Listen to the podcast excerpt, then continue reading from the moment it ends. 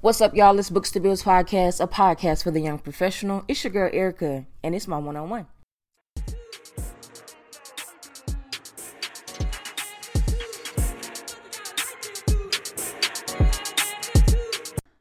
So, hey, y'all. Um, I hope wherever, whenever you're listening to this, um, all is well with you. Um, if it isn't, I understand. it's a lot of shit happening right now. Um, and so I definitely want to send encouragement to my black um, people. We gonna be all right.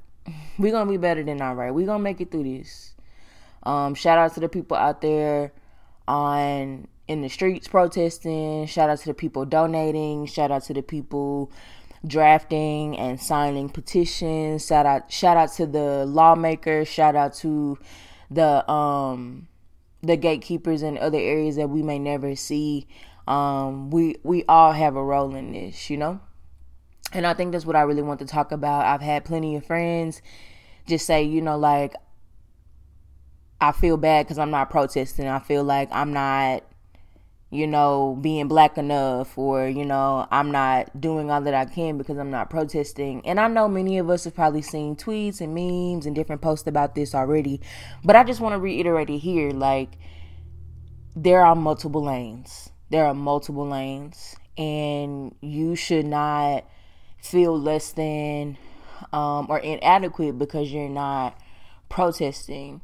Um, there is a level of passion that comes with protesting, which I believe is so beautiful. Um, but we can put those passions in other places as well. And so personally, I've been donating to different causes. Um, I've been signing petitions that come my way.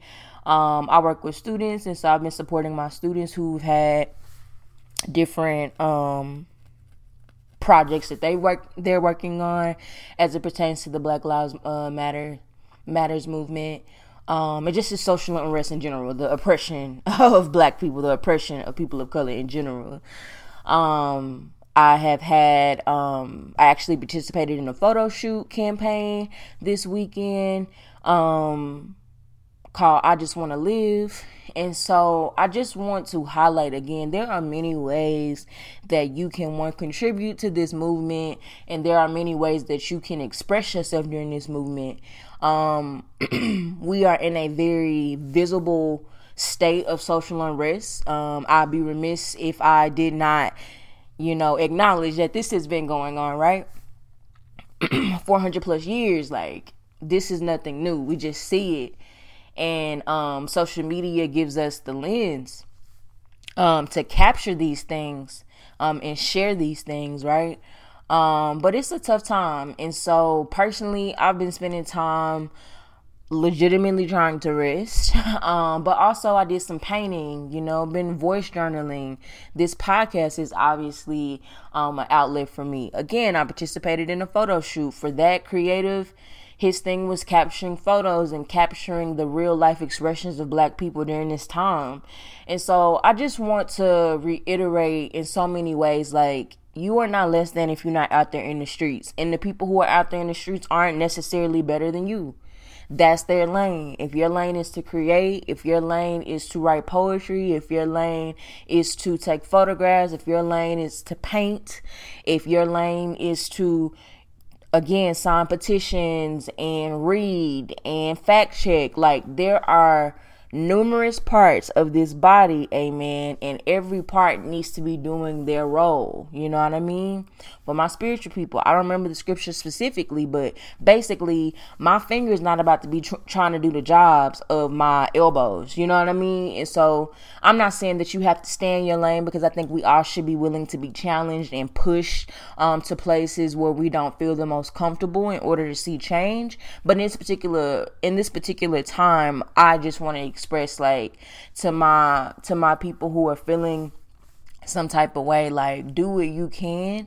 Um, because the other thing that i feel like a lot of us forget is that we're still fighting our own fight. You know what i mean? Like we as black people are fighting for people to treat us right when somebody else should be correcting that behavior. So like be graceful with yourself. Be nice to yourself. Be kind to yourself. This is some real shit that we are going through right now.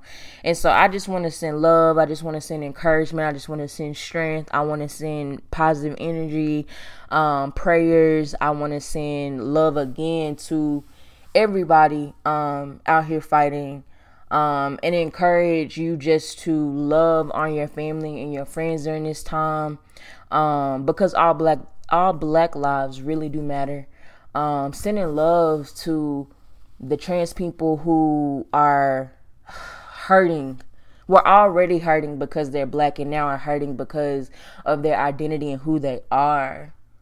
Man, like, this is a time for us to be together, be completely together, and really love on each other for who we are and not what we don't understand.